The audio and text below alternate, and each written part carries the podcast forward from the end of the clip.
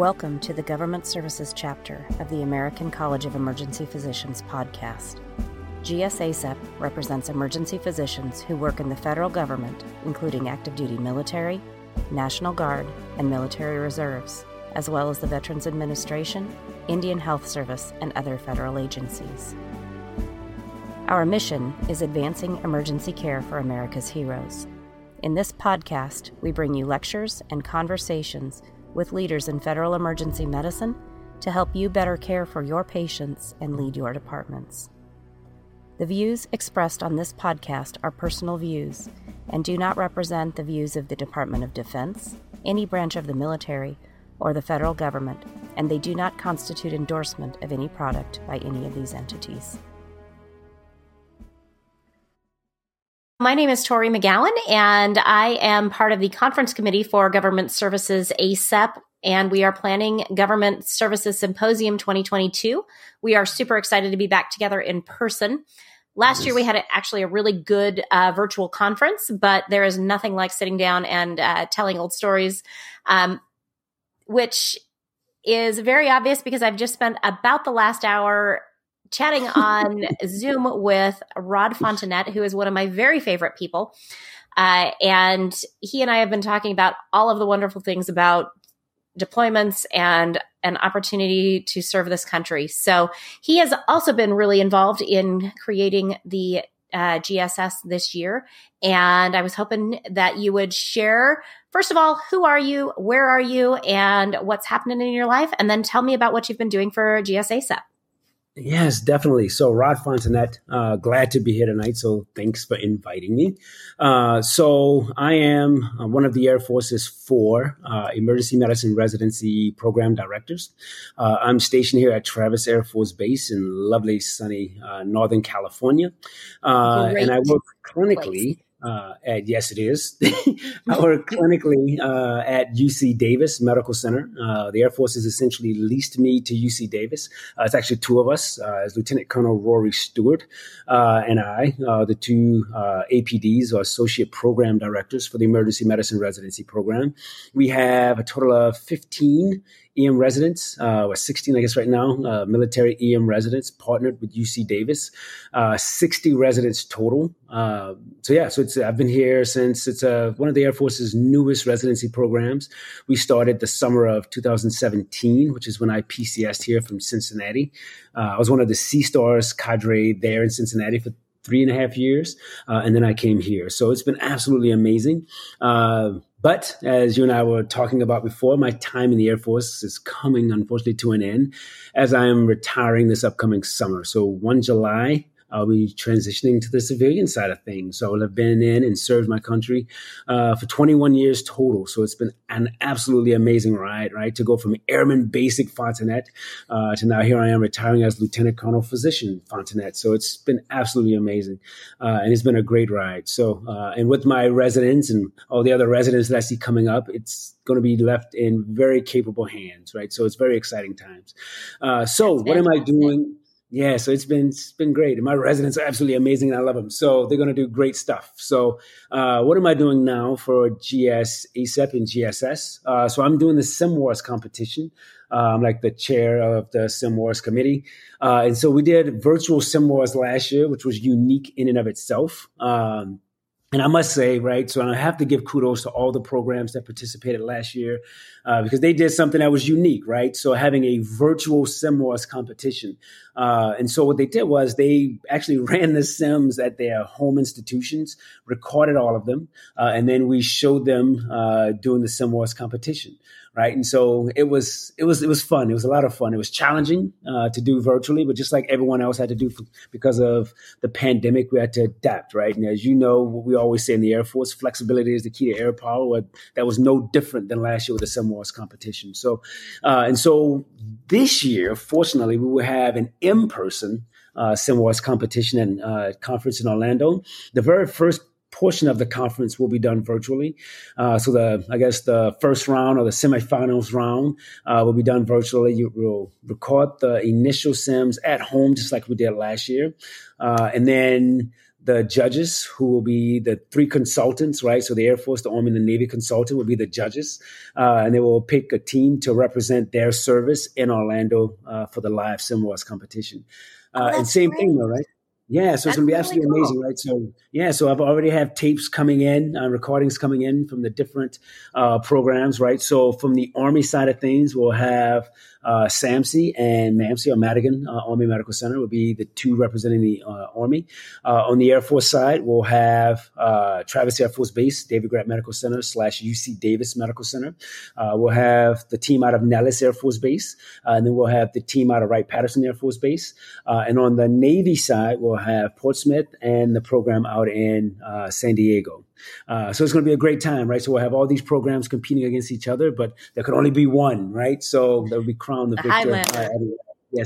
Yes. So, and I'm very happy to say, right, that my team was actually crowned the champion of the 2021 GSS SIMWAS competition. That they were. And they did such a great job. They were awesome. It's my team. Of course they did, right? So my residents are super strong. So we have a title to defend, right? And we don't take this lightly, right? And so we recorded our virtual session this past week, and I think they did a very good job, right? And so the judges, though, they will decide, and we'll see who represents the Air Force in Orlando. So, but I feel very good about my team this year, just like we did last year. So it should be a lot of fun, and I'm excited. Really so, and again, exciting. Thanks to all the folks that are participating and all the POCs out at their respective programs that are helping put this thing together, because this is a big lift, right? And so it requires everyone to kind of carry the load and carry the burden. And I think the POCs at each of these programs have done a great job in helping to write the SIMs, helping to run the SIMs at their home institutions. And then I think pretty much all of us are going to Orlando to kind of help put this thing together in person, which I think is going to be a lot of fun. So we'll see. I'm excited about it. So, yeah. So tell me a little bit more, because obviously we are all reinventing the world right now as things are strange and we are figuring out new ways to do this. So I actually haven't seen anybody else doing a virtual SIMWARPs. Did everybody do the same case, or did everyone create their own case? Tell me how that all works. So the team and I, the committee and I, we wrote the cases, right? Because when you're doing a sim competition in person, it's a bit easier, right? Because it's easier to standardize everything, because you kind of control the environment, right? You control the cases, you control the flow of the cases, right? And everything can kind of head in the same direction. So everyone has the same supplies, right? The timing is about the same. The scenarios, the wording of the scenario is the same, because you're kind of controlling it all, right? But when it's virtual, right? And you have, I think last year we had 9 programs, right?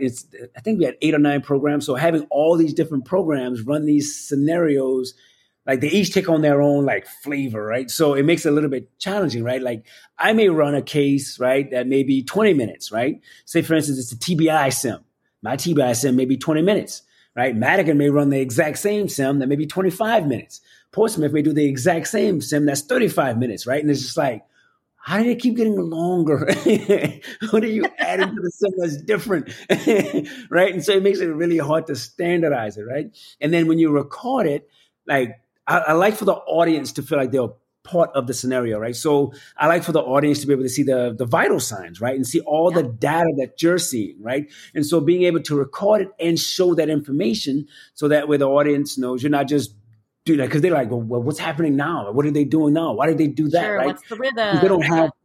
They don't have the hemodynamics in front of them like you would in a sim place, to be like, oh, wow, they're hypotensive. Let's see how long it takes them to catch that they're hypotensive, right? And so all those things are a little bit tricky when doing it virtual, because, again, I can't control the way all the information is put out there. So, but I will say that all the teams, because we met weekly, right, before folks started recording. And so we were able to kind of hash through at this time, at 2 minutes into the sim, this should happen. At 7 minutes into the sim, if they haven't done this, this should happen, right? And if they do, because another thing with sims is that you may plan for the learners to do one thing and then they veer left, right? And so it's like, okay, but if they completely go off the rails and they do this, how do we cover the sun without giving them the answer, right? And so, again, it's easier if I'm controlling it, but not so much if you have all these other different like people controlling it, right? And so just being able to standardize that.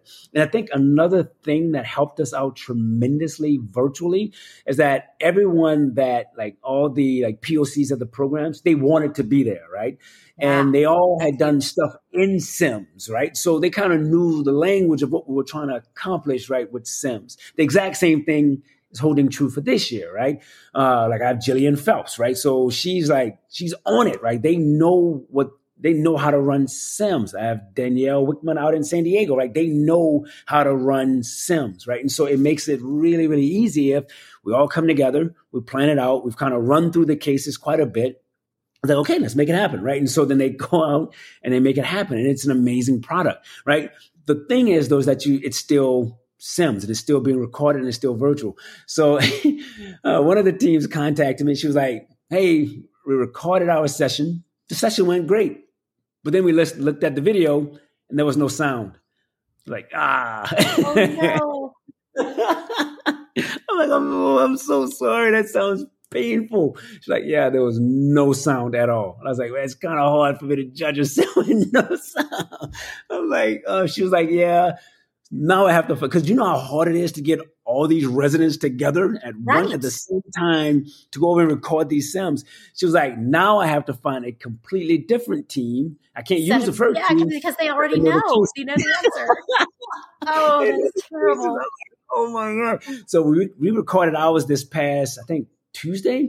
And I like right before we started recording, like the my guy Aaron, who's like an amazing guy with SIMS, and he does amazing with like videography and like putting all the stuff together to make it look good, putting the vitals so that everyone, I mean, it's just, he does an amazing job, right? And so as we were getting ready to call the team, and I was like, yeah, so it's about sound, right? We have to make sure we have really good sound. And he's like, I got it. You're like setting your iPhone on record just in case. I was like, we got to have sound for this dude, because if I got to get them back all together again, they're going to kill me. So we have to have sound. Yeah, I'm like, But yeah, but it's all coming together nicely. So he should have the video to me here soon. Madigan just sent me their video a few days ago. So I think SAMC with Jimmy Webb and those folks, they're about to record there. So it's like the teams have just been doing an absolutely amazing job. So and it's all coming together, right? And to watch it all come together and be like, we pulled this off and we weren't even in the same place. it's absolutely amazing. It's just great teamwork, with something that you and I was talking about before, right? Like all the different teams, because you have Army, Air Force, Navy all coming together to make this thing happen. And I think that's the uniqueness of GS-ASAP, right? Is that we're so used to like just making things work no matter where we are. And that's the essence of what's happening with SIMWARS, right? We all come together and just make it work, right? I'm working with the Army and working with the Navy, right? And we all just speak the same language, right? Because these cases are meant to be kind of like in a forward, resource limited, right, environment. It was like, oh, I speak that language. Let's do resource limited, right? That's every day for me, right? And let's just make it happen, right? And that's what we're doing with SIMWARS. And it's well, and I think you're pointing out something that's really important, because I mean, we're doing this for a conference, and it's fun and interesting to watch that happen. And it's kind of fun to have the competition between the residents. But in a year or two, those residents are going to be out there forward in these bases. So having them have an opportunity to see those types of environments and to think through those resource limited areas is a tremendous training tool for our residents. Yes. But the other thing that's really interesting is I'm listening to you talk about creating this and reaching across all of these miles. I'm curious what you think is going to happen in the future of training medics and training not just emergency medicine physicians, but all of the rest of our team that is so important in that entire chain of evacuation, because you and I were talking earlier about how important it is that we are all playing off that same sheet of music, and that leveraging that simulation that maybe a small base doesn't have a simulation team because – you know, the hospital that I work at on the civilian side doesn't have SIM, but somewhere else that does, if they're able to support that and to do that virtually, the creation of the cases and the knowledge that is part of the creation of a SIM curriculum is huge. Correct. What an absolutely fascinating area that you are starting to lean into that maybe you didn't even realize yet. Yeah, I know, right? So this is, it is challenging, right? And so, and the beauty is that SIM in and of itself, I love, right? Because it allows us in a controlled, safe environment to work through a bunch of these issues. Yeah. And getting teams, like for instance, when we recorded our SIM Tuesday, we had ED nurses, like from our ED, playing the nurse role, right? So it gets the team coming together, right? So it adds a bit more realism to the case, right? Versus taking the resident and putting them in the nurse role, where they're like, I don't really know what to do in this role because this isn't what I normally do, right? But it allows to add realism by saying, okay, this is the nurse from the department, and this is how this looks, and how do you guys work together? And then we debrief, right? And so one of the things that we did in this debrief session after our recording on Tuesday was I asked the nurse, I was like, well, how do you think it went? And how do you think it went? And he was like, man, the closed loop communication was awesome, right? And see, that's the thing. Like, you don't even think about it, but that's what you're doing, right? He's like, hey, I'm going to give 50 mics of fentanyl. Okay, I'm going to give 50 mics of fentanyl. And just kind of working through that thing, right? Because the way we train is how we fight. And so and that's what SIMS, I think, does. It gets everybody together. It allows us to work through these things in a safe environment and then go out and deploy whatever we have to deploy to around the world and fall back onto our training, right? And so, and that's the beauty with SIMS. And that's why I really love doing this. And another thing that I like with SIMS too, especially with what we're doing with GSA7 SIM Wars competition, is that it's getting everyone out of their silo, right? It's getting the Air Force out of just training with the Air Force, getting the Navy out of just training with the Navy, and the same thing with the Army.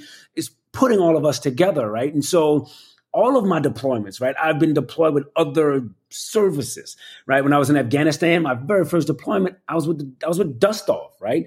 I was with the 110th, I was with the 81st, I was with 10th Mountain, right? I was with all of these people, and I was the only Air Force person on this FOB, right? And so learning to speak their lingo was extremely important because I'm not used to doing things the way the Army do it, right? My deployment when I was in the Horn of Africa and in Djibouti, I was with the Navy, right? So I had to learn to speak the lingo of the Navy, right? And so I think that's the beauty of GSA7 is that we interact with all of these different folks that we normally don't see every day on Travis Air Force Base or at David Grant Medical Center, right? And so it gets us all together to share experiences and to say, okay, in our in-route care platform, so many different people will touch this patient as they move through the system, right? It's nice if we all can train together, right? It's nice if we are considering the same resources, right, from the very beginning of this thing, because we get to speak the same language and train and fight the same way. So, and I think that's what these SIM Wars competitions are doing. It's like, okay, this patient has X. How would the Navy handle this if they would fall forward in their environment? How would the Army handle it? And how would the Air Force handle it? And so when we talk about these cases, right, because the SIMS in and of itself allows us to work through things. But I think the money of SIMS is the debrief, right? That's where the education comes in. So when we do the debriefs of these SIMs in Orlando, what I hope and see happening is the Navy reps will speak up and be like, well, you know, fall forward for us, we would handle this differently because of X. The Army will speak up, right, in the debrief and say, well, you know, in the Army environment, it would be this, and these are some things that we need to think about. Same thing with the Air Force, right? And so these residents are there just kind of soaking it all up, right? And so a lot of this stuff, like for my very last deployment, I was in Germany, and one of the things I'm going to talk about, because I'm giving a 30-minute talk at GSS, one of the things I'm going to talk about is how do we move patients, right, in this type of environment, right? So we train for certain things, but then the life happens, world happens, right? And then Afghanistan happened, and we had to evacuate a lot of really sick kiddos, right? So how do we flex to be able to pivot and fly these kids? My smallest ET2 was a 6.0. I transported a kid that was 2.5 years old, about 9 kilos, right? That 6.0 is not going to work for that kid. So how do we flex and accommodate this, right? And so that's why we all have to speak the same language and be able to lean on one another when these things happen. And GSASAP brings us all together so we can tap into resources, right? And that's the beauty of it. And that's what I love about it. So I am 100% with you. And that's one of my favorite things about why I've been involved for as long as I have and why I'm still involved. And, you know, you and I have shared our worries about after we retire, what is GSASAP is home, and it always will be. So unfortunately you guys aren't getting rid of me. Sorry. But I'm not going anywhere anytime soon either. Having trained in San Antonio, I got to know the Army pretty well. So doing that residency that was joint was huge in understanding how the other side works. But having had the opportunity to get to know some Navy personnel and to understand those unique challenges, And how, you're exactly right, bringing it back to how do we work together as a patient advocate, and how do we take the very best care of patients? Because when I was in Afghanistan, we were taking patients from Kandahar who were being cared for by Navy, coming into Bagram, which was an Air Force hospital, sending them to LARMSI, which is mostly staffed by Army, be it that they're being cared for, you know, Army en route to us, Air Force en route to LARMSI. How does that all work? And then we usually hand them back off to an Army hospital with an Air Force in between. And one of the, we talked about it earlier, one of the reasons that works is the CPGs, having those clinical practice guidelines to say, this is how we do the business of medicine in the military, but taking those CPGs and actually working through them together and saying, this is what my resource constraint is, and this is why this makes it difficult, or this is how we approach that. I absolutely agree with you. There, it's so important.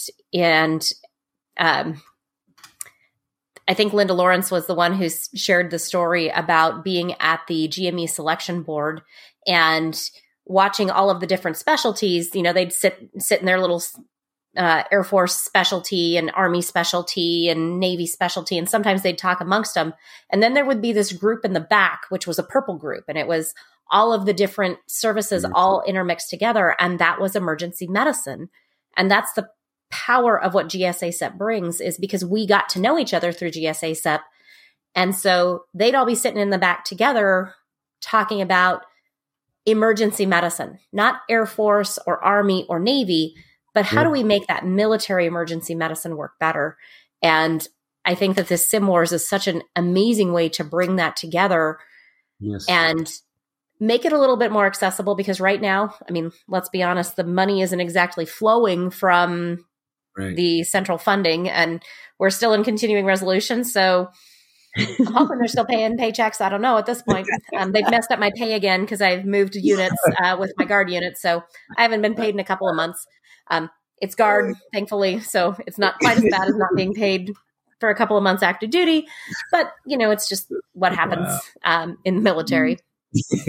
But having that opportunity to do this virtually so that people can be involved, even if they don't end up going to Orlando, just that experience is huge, and making that more accessible to more places. So even if you can't travel, to have that experience. And then it's also a little bit easier to get the boss to pay for it if you're like, but I'm the champion. I'm representing the military. I'm representing the Navy.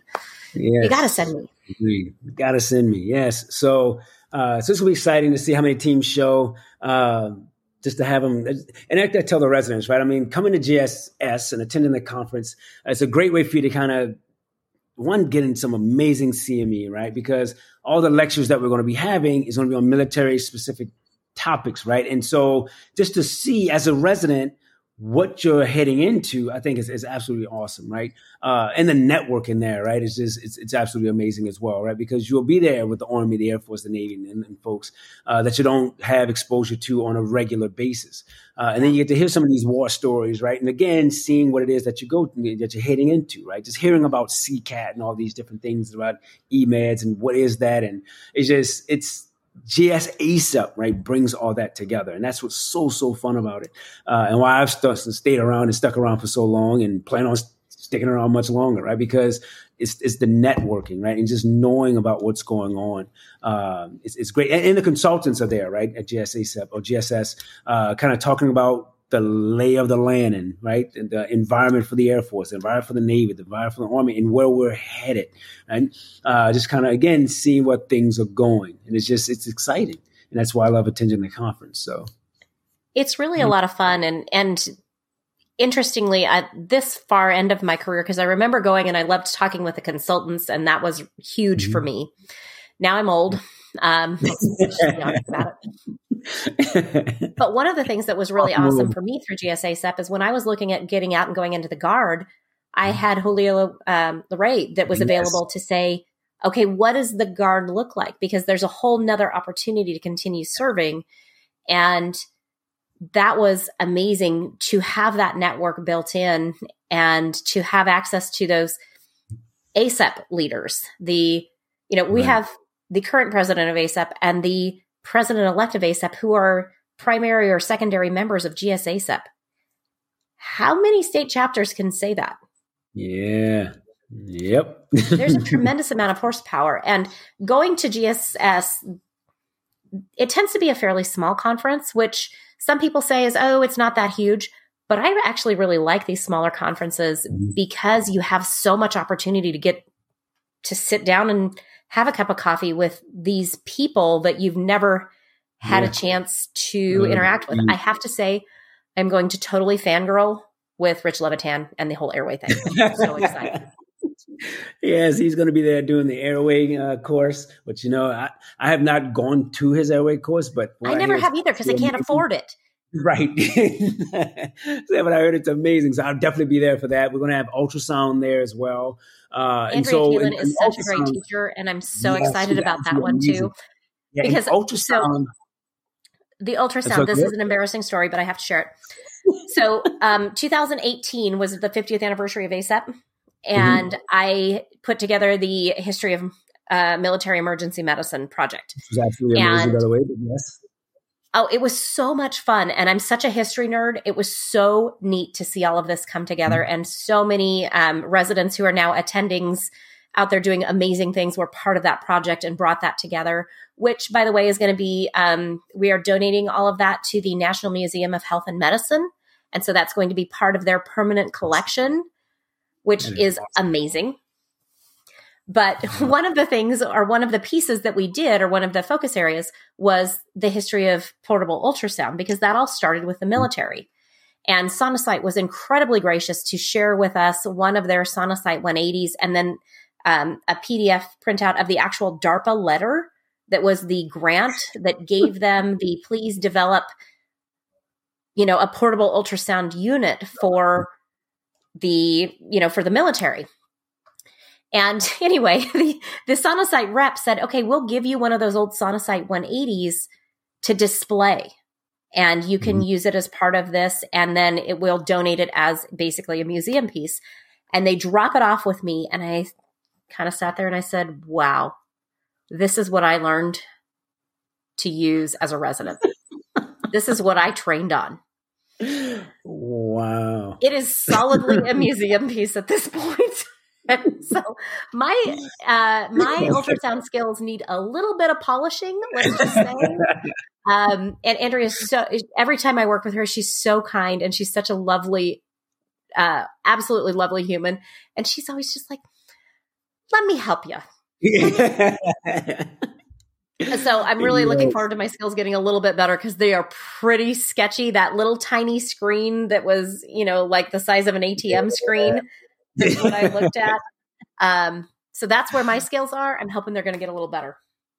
Yeah. So, and you know, ultrasound is crucial to what we do downrange, right? Because we don't have there's no CT scans at row 2s, right? So most of these places have only ultrasounds plus or minus a portable chest x-ray if someone there knows how to use it. So ultrasound, even with CCAT, right? All CCAT teams have ultrasound machines, right? So ultrasound is huge in what we do in in-route care.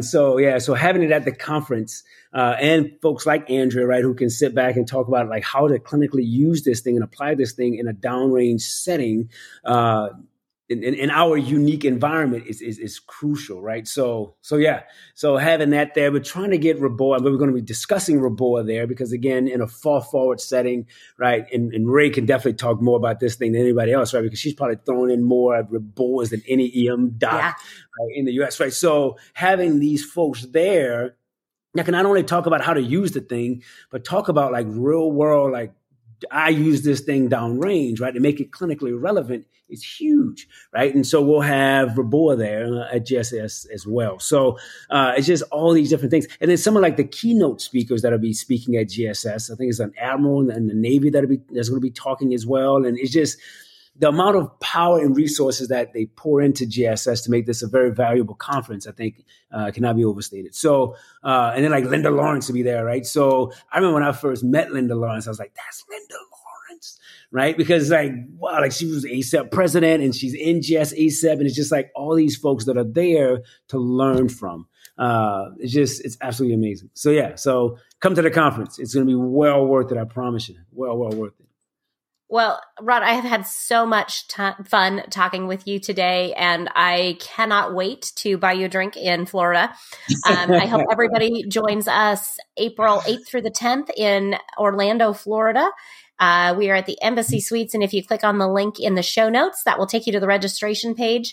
The other thing that we didn't talk about at all, but there's great CME, and it's actually some of the cheapest CME you will find out there.